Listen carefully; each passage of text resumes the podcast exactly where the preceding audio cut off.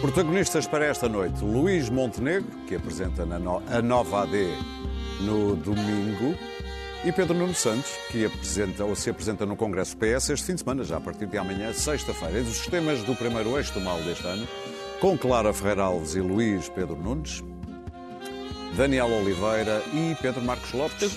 Lá está. Este podcast tem o patrocínio de Vodafone Business. Saiba como tornar a sua empresa mais eficiente e mais competitiva com as soluções digitais Vodafone Business. Sejam bem-vindos e bom ano. Antes da ordem do dia, deixem-me só recordar este pequeno naco do discurso de Ano Novo do Presidente. Desde 1974, entre nós, é o povo e só o povo quem mais ordena. Daniel, será que o Marcelo tinha a grândula na cabeça? Sim, quando disse isto? Era uma grandulada ali. Uma grandulada, exatamente. Bom, agora sim vamos à ordem do dia. O caso não é novo, mas o Ministério Público decidiu abrir um inquérito ao negócio da Casa de Espinho, de Luís Montenegro. Porque agora, tão próximo das eleições? Porque parece que houve uma denúncia anónima. Isto numa altura em que Montenegro e Pedro Nuno Santos também se atacam mutuamente por estes dias por causa da compra dos tais 0,24% de ações do CTT por parte da Par Pública por ordem do governo de António Costa, do anterior governo. Montenegro acusa Pedro Nuno Santos de bandalheira. Pedro Nuno diz que o PSD deviera pedir desculpa por aquela privatização. Vai ser este tipo de encontros e recontros que vamos ter na campanha? Já percebemos o que é que vai ser esta campanha. Claro. Vai ser tirar areia para os olhos dos outros meninos e, portanto, nenhum dos grandes temas que interessam ao país e aos portugueses vão ser falados. A história do CTT é absurda, é absolutamente absurda, porque usar isto como argumento contra Pedro Nuno Santos, eu acho que as pessoas nem percebem a aridez do tema. Relativamente à Casa... A Casa é uma história antiga. Eu hoje estive a ouvir, até com alguma atenção, inabitual em mim, Luís Montenegro, falou sobre a formação da AD por causa da cerimónia. E por acaso, uns bons minutos antes, a propósito do CTT, aqui na SIC Notícias, fizeram uma reportagem onde aparecia Mário Soares. E lembrei-me da velha AD e dos líderes que já tivemos, além das saudades que tive ao ver Mário Soares, lembrei-me de Freitas do Amaral, de Francisco Sá Carneiro e de Gonçalo Ribeiro de Teles.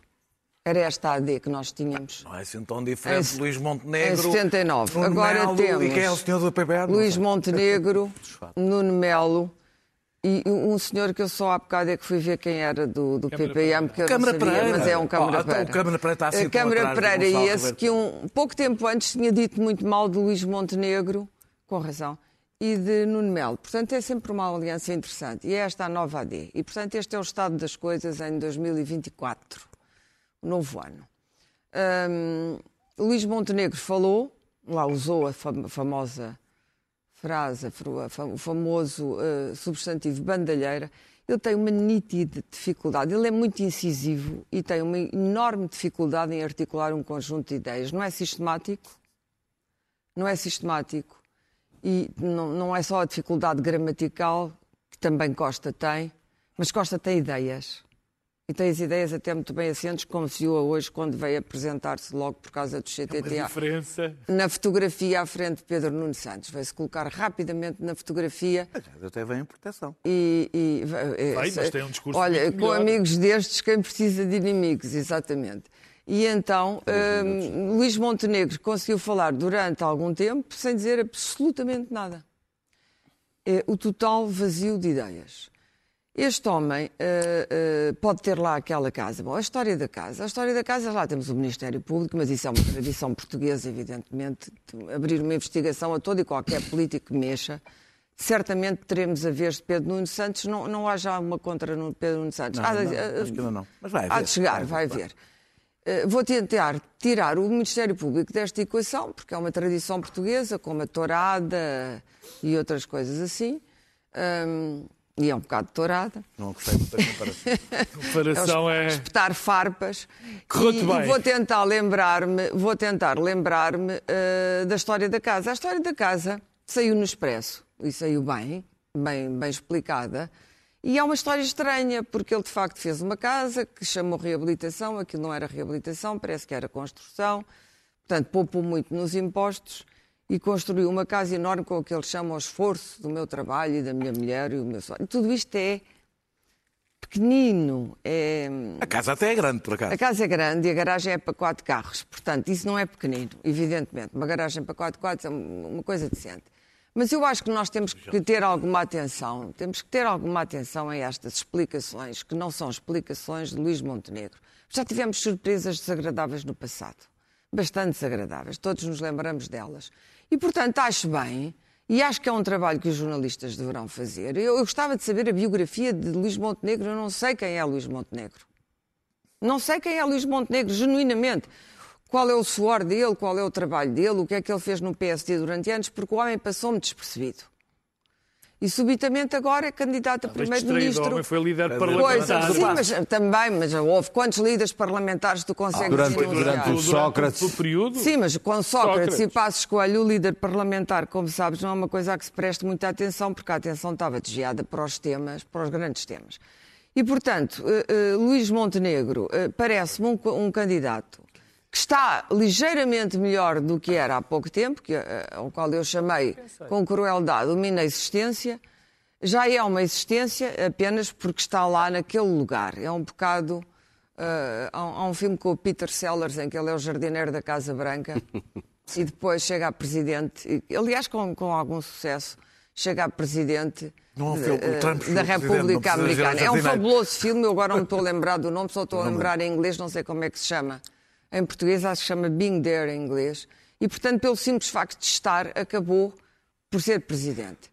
E é um homem ingênuo e bem intencionado e portanto, depois é um presidente com essas características. Não sei o que é que Luís Montenegro seria como primeiro-ministro. Muito bem, como claro. Candidato, ele causa-me profunda insatisfação e desconfiança. Tenho que dizer, o PSD e a direita elegeram este líder. Tiveram um homem com mérito, a meu ver, que se chamava Carlos Moreira da Silva. Jorge Moreira da Silva. Mas o Carlos também tem o seu Jorge Moreira da Silva era um homem sério. Não era aquilo que se chama um político com carisma, mas gostava de saber qual é o carisma de Luís Montenegro, que alguém me explicasse. Era um homem com competências, até na área do ambiente, e justamente foi para as Nações Unidas, foi puxado para as Nações Unidas por concurso. Não foi Cunha, é preciso dizer. Ele concorreu e foi aceito, foi admitido. As Nações Unidas não é um tacho. Não, está bem, mas tens de concorrer e prestar exames. Como, aliás, Guterres também teve que concorrer. Não teria sido um líder exaltante. Não estamos numa fase de líderes exaltantes. Keir Starmer na Grã-Bretanha não é um líder exaltante, mas teria sido um bom líder e teria sido alguém a quem eu teria dado o meu voto. Sinceramente, a teocracia PS incomoda-me. Acho que vai ser péssimo para o país, péssimo para o Partido Socialista e bom para a extrema-direita. O que é que eu quero dizer com isto? Luís Montenegro não me deu até agora prova alguma de que merece ser primeiro-ministro, de que tem capacidade para ser primeiro-ministro e o negócio da casa não abona a seu favor. É aquilo que se faz, é aquilo que se chama uma chique-espertice, se for esse o caso. Não é um crime, pois provavelmente não, talvez seja uma irregularidade para poupar uns cobres, mas tudo isto é pequeno, é de uma falta de visão, de uma falta de grandeza, e esse é que é o grande problema entre as antigas ADs e as novas ADs. A absoluta falta de grandeza deste pessoal político que nós temos hoje. Eu vou falar do caso mesmo, da casa. As áreas de reabilitação urbana, o que é padrão, é terem benefícios no IVA. É um padrão, coisas que são construídas e reabilitadas, etc. Portanto, para saber, e o que estamos a falar é se é um crime ou não é um crime...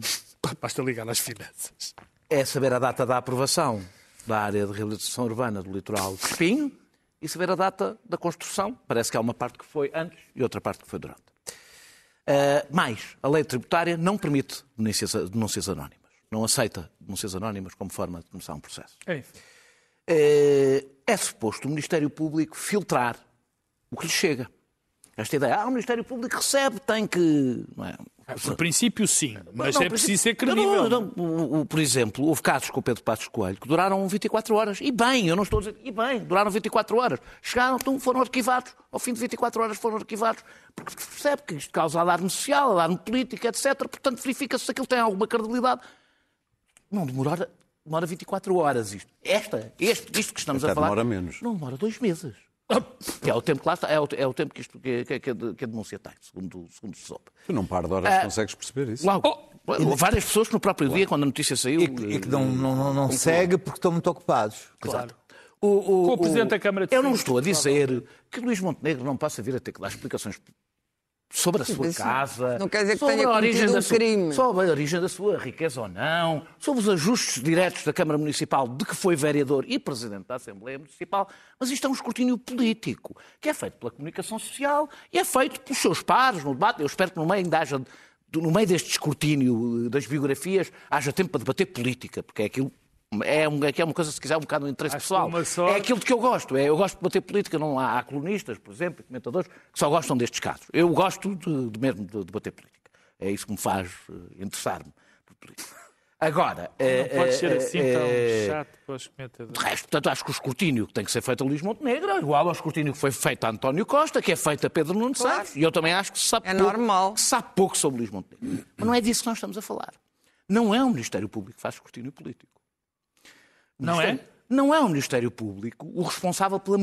Eu acho que há procuradores que acreditam que a sua função é moralizar a sociedade e a política. Não é essa a sua função. A sua função é investigar crimes. Da moral tratam os padres e tratamos nós. Da minha não. E da ética, a minha também não. Da tua provavelmente sim. A minha também não. As denúncias anónimas tornaram-se uma espécie de crime perfeito. Porque...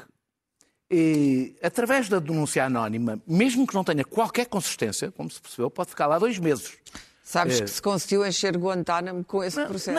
Não, e sabes qual é o problema? É que eu faço uma denúncia, anónima contra o Luís Pedro, por exemplo.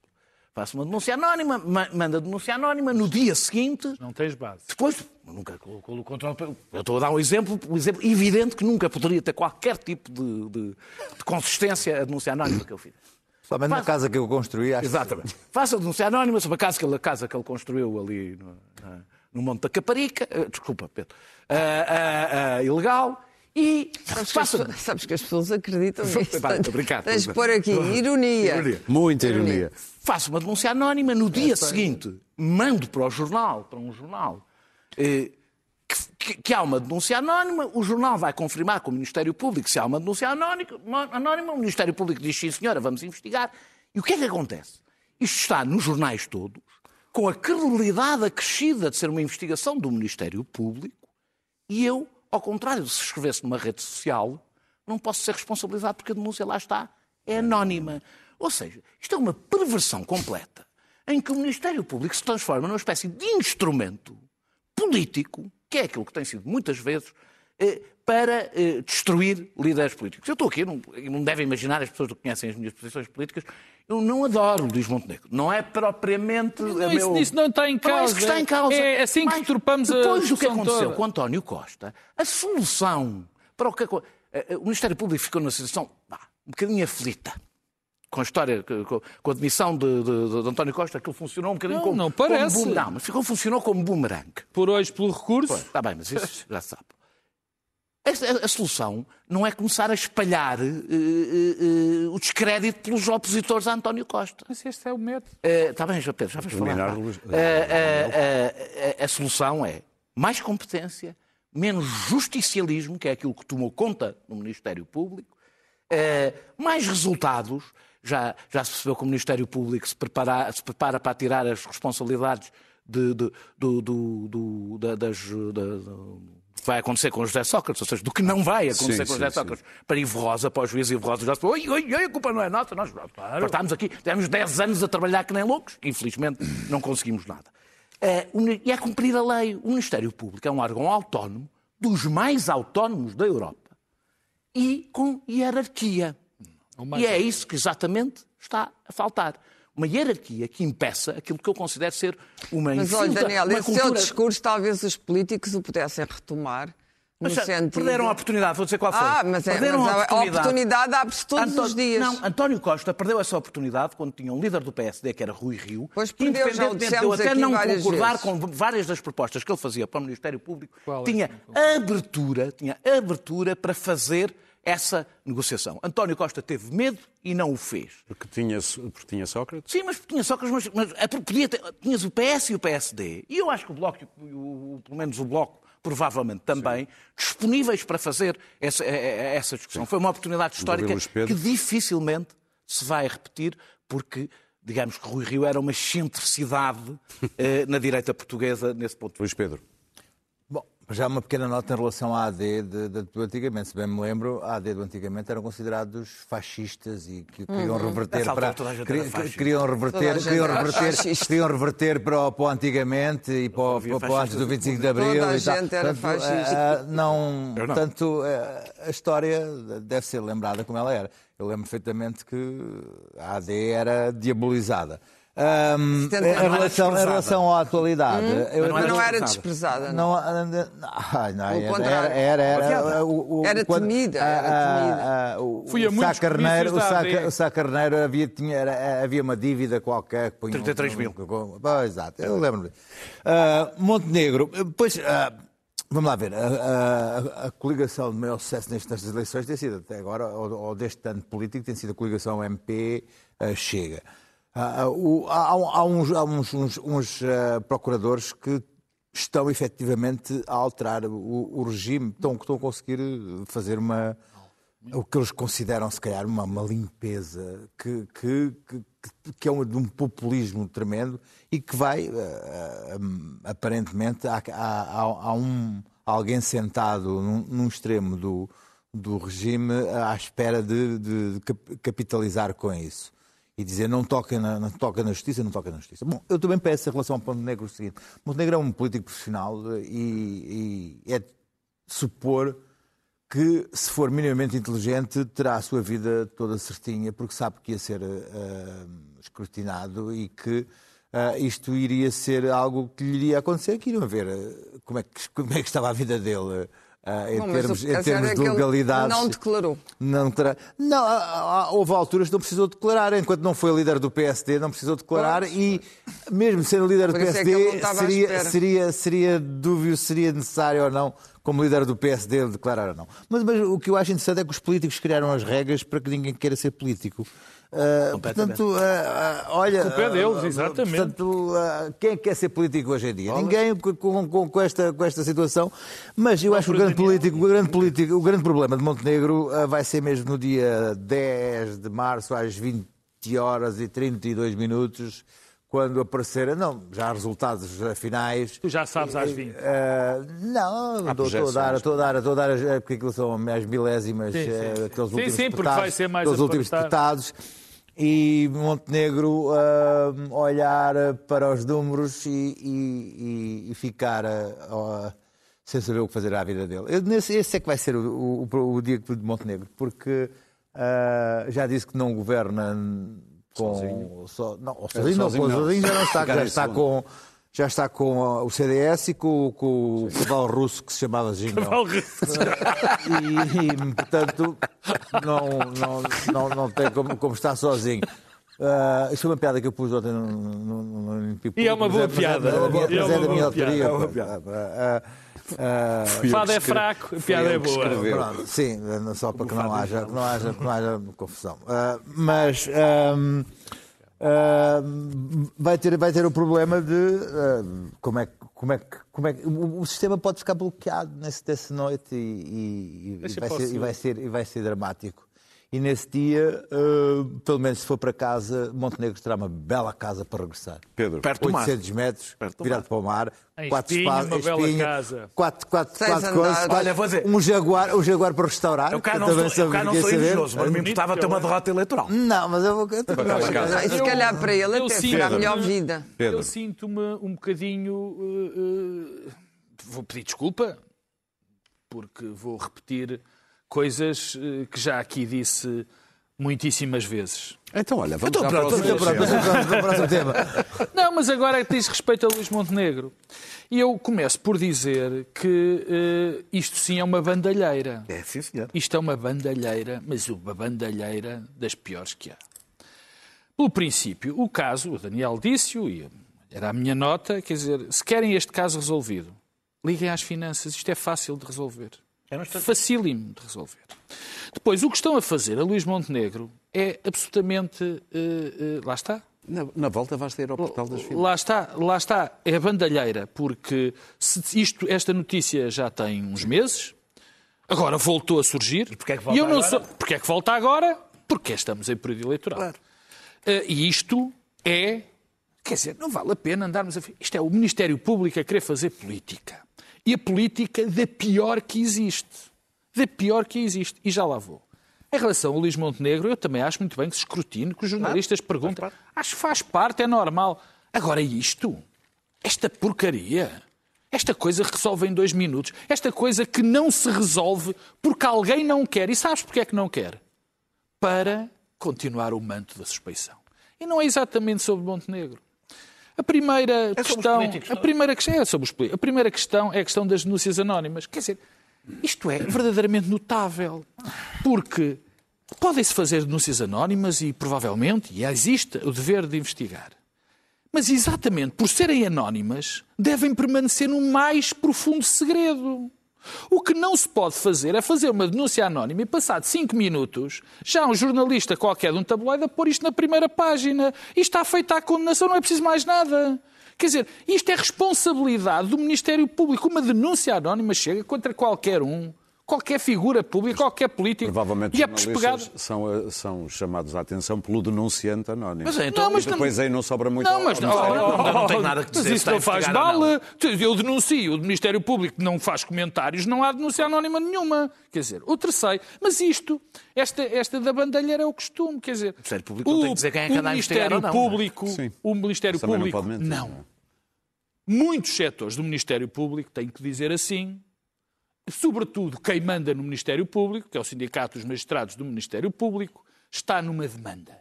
E essa demanda chama-se: os políticos são os bandidos, o sistema está todo corrompido e nós vamos limpar o sistema. É o justicialismo no seu esplendor máximo. Isto junto a um profundo desconhecimento de como é que as coisas funcionam nas empresas e no Estado. Aliás, basta ver hoje algo... que teve à vista de toda a gente, que foi o recurso que o Ministério Público fez junto do Tribunal de Instrução, onde diz, por exemplo, que está patente a corrupção quando o Presidente da Câmara de Sines aceita 5.000 euros para o Festival da Música do Mundo e uma quantia indeterminada para as camadas jovens do Vasco de Gama de Sines como contrapartida. Quer dizer, isto chegava para explicar. Ou que, por exemplo, levanta outra suspeita contra António Costa, quando diz que há a continuação da conduta criminosa de Lacerda, do Lacerda Machado, sim, porque o seu melhor amigo continua como Primeiro-Ministro. Sim. Este inuendo é gravíssimo. O que é que se quer dizer? Isto só tem uma interpretação. Só tem uma interpretação. É que o Ministério Público acha que ali são os dois cúmplices. Quer dizer, e diz isto com uma naturalidade incrível. Portanto, isto é o costume. É o justicialismo junto à ignorância e a uma profunda que também é preciso, a incompetência de muitos. Há 2 pontos e são rápidos para acabar. Desagradou-me imenso que Montenegro, quando foi no caso da Operação Influencer, tivesse dito, quando foi da demissão de Costa, tivesse dito, bom, eu não me punha nestas circunstâncias, portanto isto a mim não me acontecia. Pois. E isto é grave. Foi errado. Isto é muito grave. É bumerangue isto sempre. Isto é grave pelo seguinte, o que Chega, Montenegro... Mas Costa fez a mesma coisa, atenção. O que Montenegro e todos os políticos, é por isso que o Luís Pedro dizia, e bem, também já o disse várias vezes, que a culpa toda desta é dos políticos em geral, porque tentam ganhar vantagenzinhas quando é com os outros. Claro, pois. E, portanto... Assim... Até Rui Rio fez isso, se bem te lembras, na última campanha. É verdade.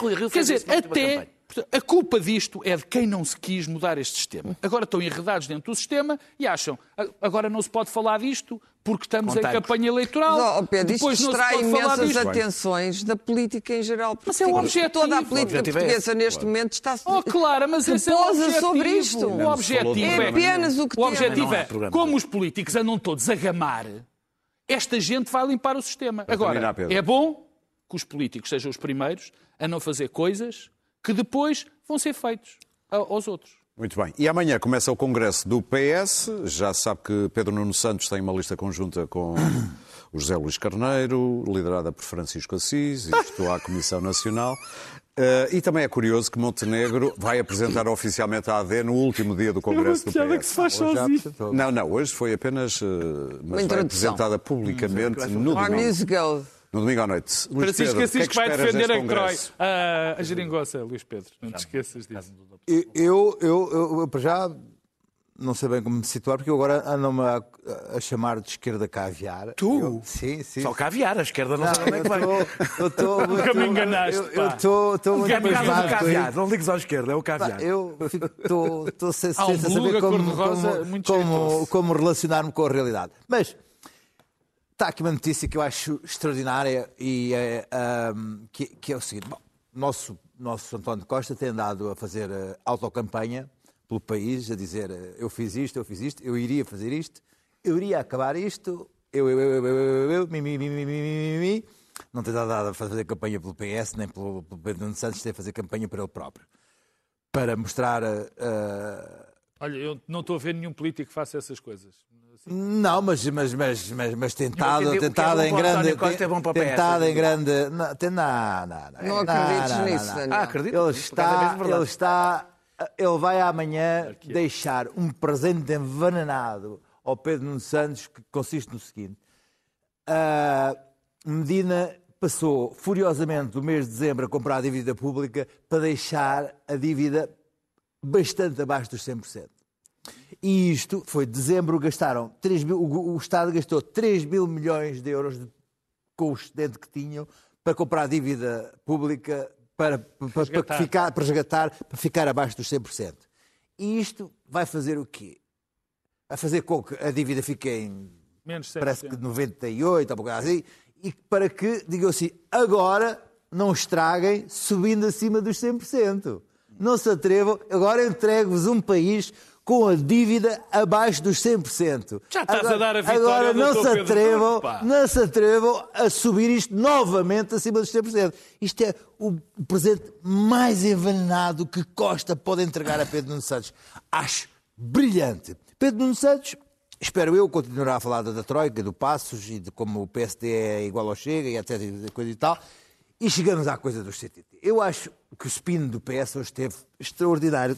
Trabalham lindos, merecem o dinheiro que ganham, seja ele qual for, seja pago por nós. O spin que o PS tem é uma coisa maravilhosa. Afinal, aqueles 0, qualquer coisa dos CTT que compraram era para assegurar que o contrato de concessão e tal não se ficasse assegurado e o Estado precisava estar lá dentro com as ações e tal.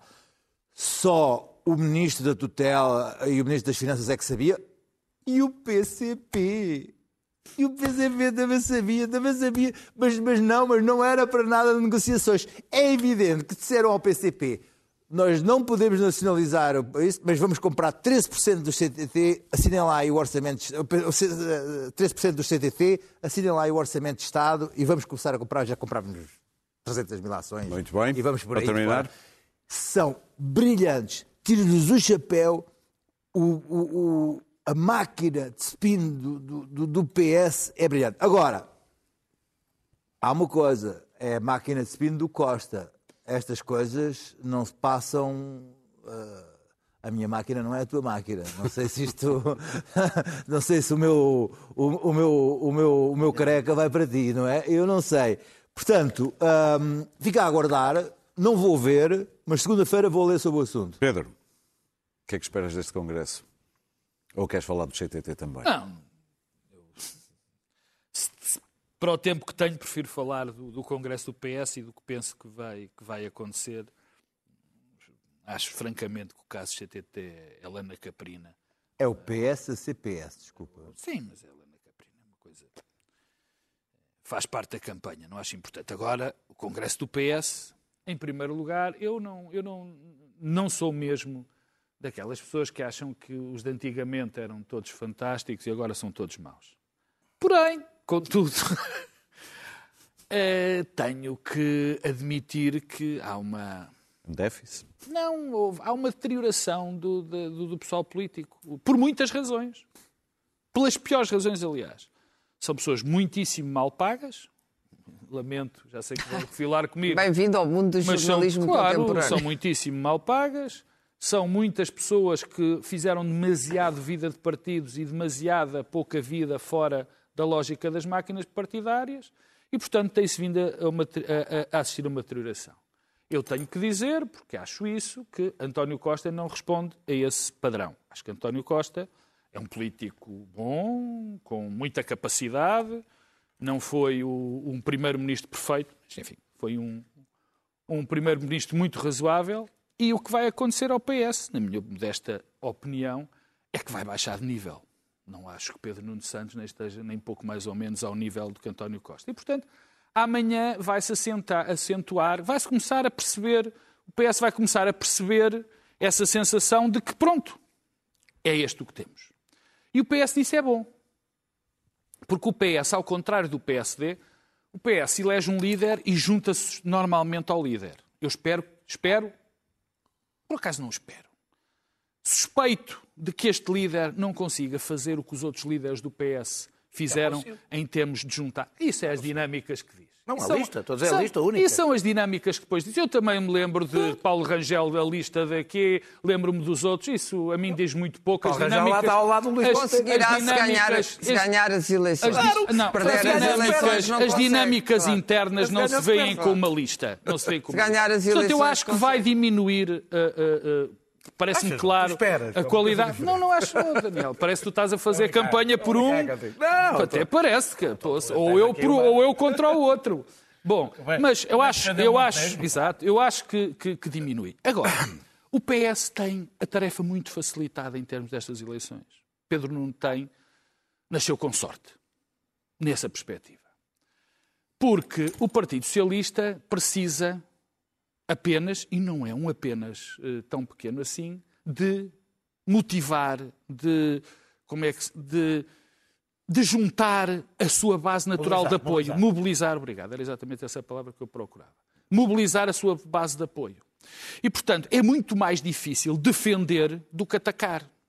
Portanto, a Pedro Nuno Santos basta-lhe mobilizar a sua base de apoio, o seu eleitorado natural, aquilo que nós chamamos o eleitorado de rato Mickey, mais um bocadinho. Porque as pessoas, ao contrário do que muitas vezes se diz, não deixam de votar no PS e começam a votar no PSD, ou deixam de votar no PS e começam a votar no PS. Há muito poucas. Do eleitorado rato Mickey, quanto é cada um? Esse é que é o problema. É que o eleitorado rato Mickey do PS tem estado relativamente estável. O do PSD tem descido. Uhum. Mas a minha questão nem é essa. É que o PS... Essa mobilização é fundamental, porque nestas eleições... Ele não explicou porque é que é mais rato Mickey. Votam em qualquer candidato, nem que seja mais rato Mickey. Ah, sim. Rato Mickey é aquele... É tipo... Chamar rato Mickey ao Pedro Nuno Santos. Peço desculpa. Não, eu é que devia ter. Rato Mickey, quando falamos eleitorado de rato Mickey, é... Eu voto no PSD, mesmo que seja o rato Mickey, eu voto no PC, ou no... Já há pouco esse tipo de eleitor. Ai, estás tão enganada, Clara. Estás tão enganada. Bom, não, mas para acabar... Ventura... E o problema é que o PS chega-lhe relativamente para ter uma votação que dá para ganhar as eleições, praticamente juntar o seu eleitorado e um bocadinho mais. O PSD tem que aturar 40 e tal ou 40 deputados à sua direita, muito provavelmente, e tentar conquistar o centro. Muito é uma dificuldade muito maior. Vem da travessia, o PSD vem da travessia do deserto, é muito difícil. Claro, e o Congresso do PS? E não só está a atravessar o deserto, como eu acho que se sentou a meio da travessia, mas enfim, antes de chegar ao oásis. O PS vai ter o Congresso, as coisas estão mais ou menos... eu já disse isto várias vezes aqui, o PS tem um esprit de corre muito superior ao do PSD. O do PSD foi sempre um partido de emoções fortes, antigamente, e esfaqueavam-se alegremente. Com muito mais piada. Os congressos eram no Coliseu, precisamente para nós termos acesso àquele espetáculo magnífico. Toda a gente ficava a ver os congressos, o Santana, tudo aquilo era magnífico. Era ótimo. Mas havia liderança ali, havia liderança e havia ideias, havia combate de ideias. Eu lembro quando Durão Barroso enfrentou Marcelo Rebelo de Sousa, que foi o líder do PSD, houve um combate. Eu fui a Vila Nova da Feira, desses pavilhões. Vila da Feira. Bom, são sítios onde eu vou pouco, como calculo. A terra da fogaça. Mas fui não, daqueles pavilhões horríveis, pré-fabricados da modernidade. A Feira é linda. E lembro-me, foi um congresso bastante, não teve as emoções de outros congressos, mas foi um congresso bastante aguerrido. Entre aquilo que Marcelo Rebelo de Sousa preconizava e aquilo que José Manuel Durão Barroso, que veio a ser depois líder, preconizava, que era a famosa aliança à direita. E, portanto, é sempre o mesmo problema, está sempre o busto, o fantasma, aquilo tudo. Só que agora isto deixou de ser emocionante para os portugueses. O PS não tem grandes emoções, ninguém está à espera de ser partido, ninguém vai ficar a olhar para um congresso do PS no fim de semana. O espírito de corre é muito grande. É evidente que se Pedro Nuno Santos ganhar as eleições, vai ter o partido todo atrás dele. É evidentíssimo. O grande problema, os dois problemas de Pedro Nuno Santos, para mim, são estes. Primeiro, a sensação de que isto foi demasiado prematuro, e de que ele tirou a carta de condução ontem, tem carta há pouco tempo e a viagem é dura. Vai ter que fazer 7.000 quilómetros pela estepe cipriana. Mas o outro já... O Montenegro já disse o que pensava. Pedro, já disse o que pensava sobre o Montenegro. Portanto, não me vou repetir. Acho que o Montenegro não está preparado e acho que até que não tem carta de condução. É pior.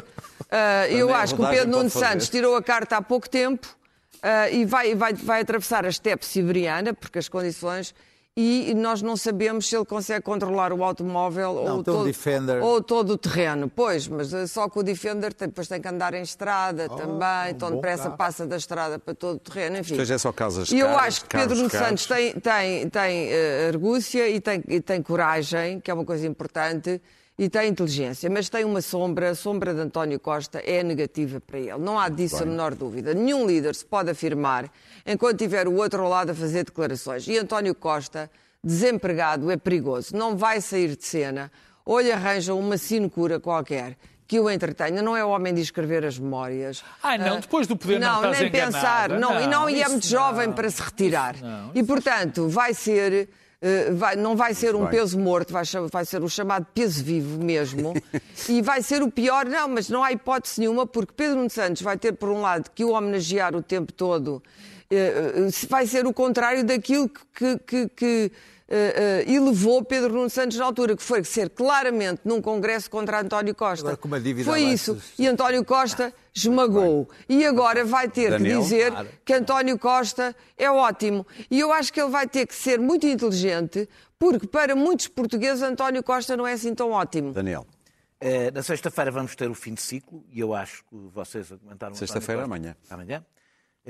Porque é a intervenção de António Costa. Sim. E acho que vocês ainda estão muito em 2023. Se António Costa quer um cargo europeu, e se é verdade, e tudo indica que sim, pelo menos por agora, que quer liderar a lista para as europeias, porque senão teria que ser Primeiro-Ministro para conseguir, eu acho que a colaboração entre António Costa e Pedro Nuno Santos vai ser estreita até essa altura. António Costa tem bastante facilidade em passar a gostar de pessoas. E depois corta no patinho. Ou seja, neste momento, e eu nem vi nem sequer a intervenção dele hoje. Corta no patinho. A intervenção dele hoje, pelo contrário, para Pedro Nuno Santos. Quando há fogo no governo, vir António Costa, é bom. É bom, quando há, é bom. Mas fez Pedro Nuno Santos parecer inseguro. Não, desde que um fale primeiro e o outro fale depois. Não, parecer inseguro. Eles vão ter que ser uma parelha. Não. É porque é assim, é que eu tenho uma divergência em relação a ti. Mas sabes que as parelhas... É que António Costa, o Ministério Público, conseguiu o milagre da ressurreição de Costa. E, portanto, António Costa agora é uma vantagem para Pedro Nuno Santos. Não é uma desvantagem, mas eu já lá vou. E vamos ter um... mas isso eu também concordo. E no fim de semana vamos ter um novo ciclo.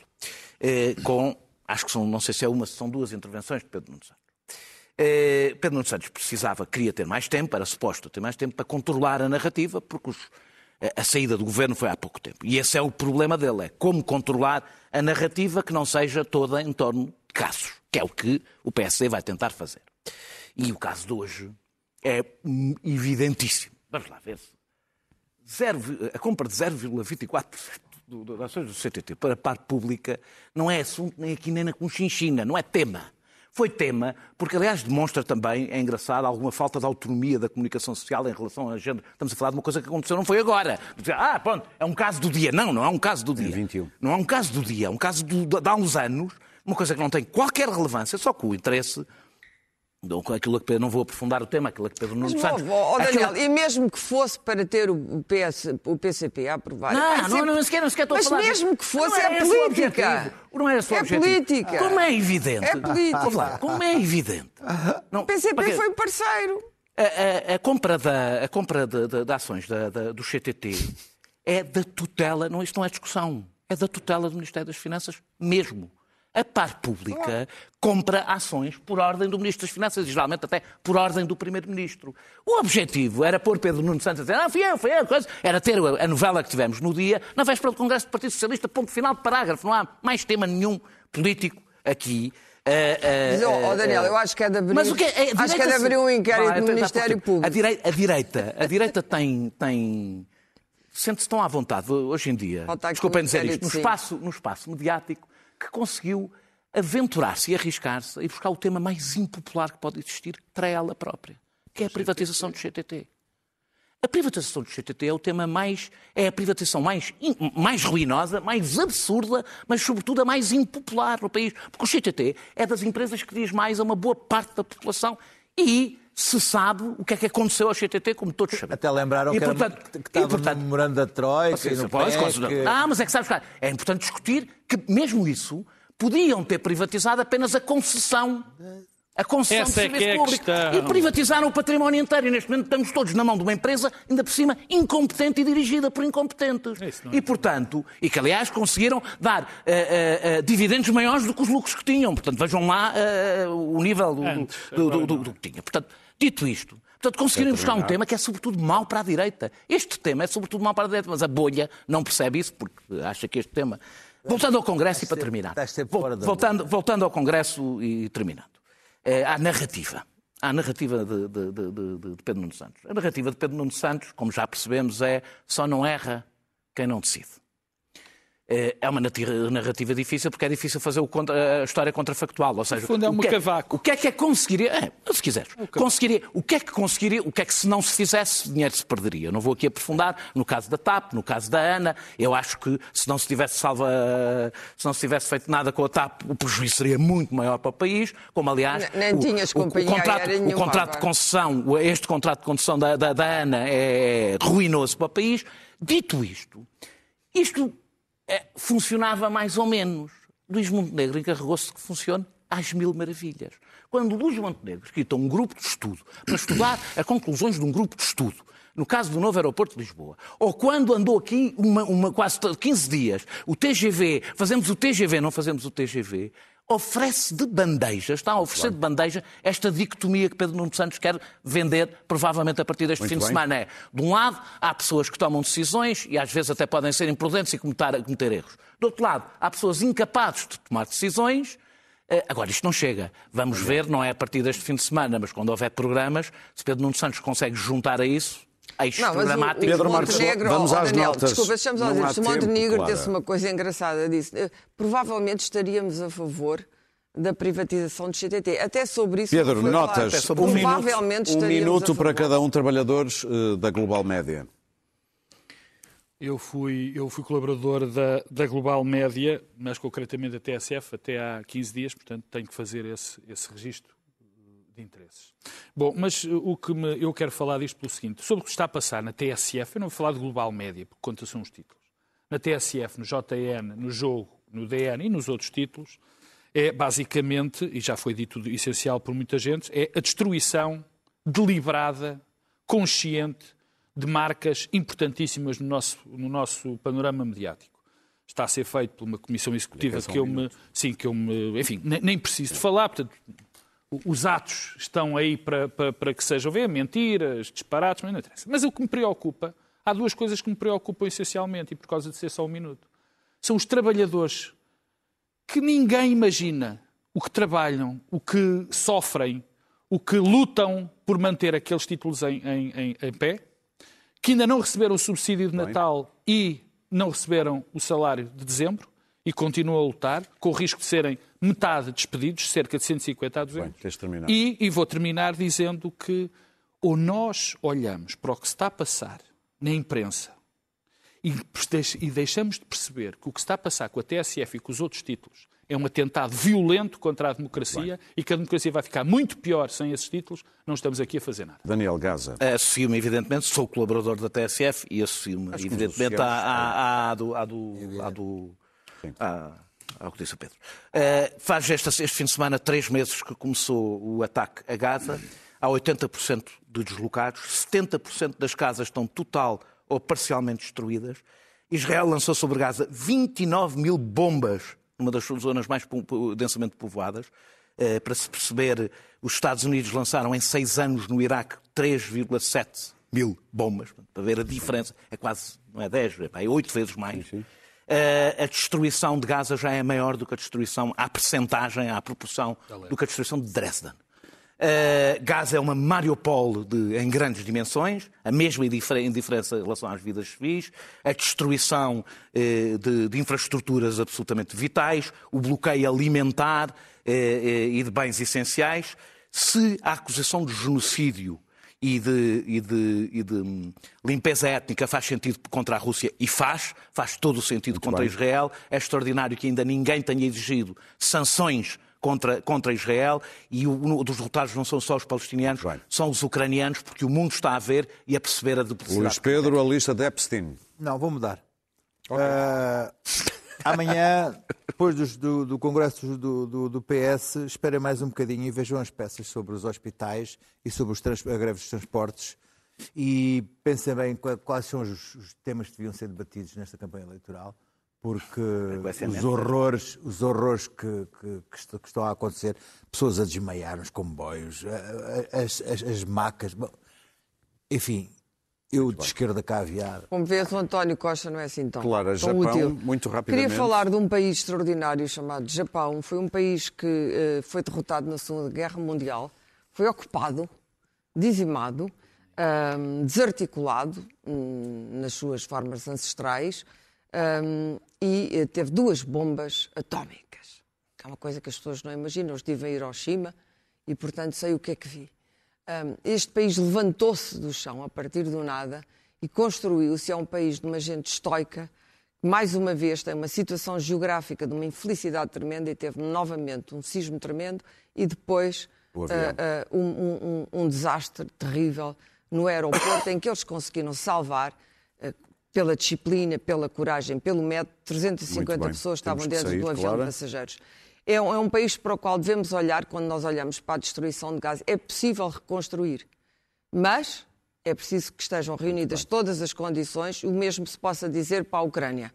E o outro país extraordinário, um regime que não capitalista, mas comunista, o Vietnã, exatamente a mesma coisa, um país que foi destruído, que foi bombardeado anos a fio e que se reconstruiu como o grande país que é hoje. Como vemos, dois sistemas, mas um povo estoico nos dois. É um clichê, mas é verdade dizer-se que o mundo está cada vez mais polarizado, é difícil discutir, só há bem e mal, direita e esquerda, positivo e negativo, certo e errado, não há nuances. Portanto, como nossa resolução de início do ano, vamos sublinhar as nuances. To be or not to be, that is... Sorry. I mean, yes, but if you don't mind a note, or, to be or not to be. Try this, to be or not to be, that is the question. Don't lose focus. To be or not to be, that is the question. To be or not to be, that is the question. To be or not to be, that is the question.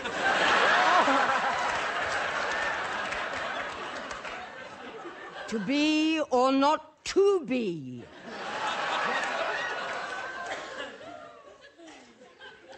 To be or not to be, that is the question. Muito bem, nós voltamos na próxima quinta-feira. Não se esqueça, este programa está sempre disponível em podcast. Até lá.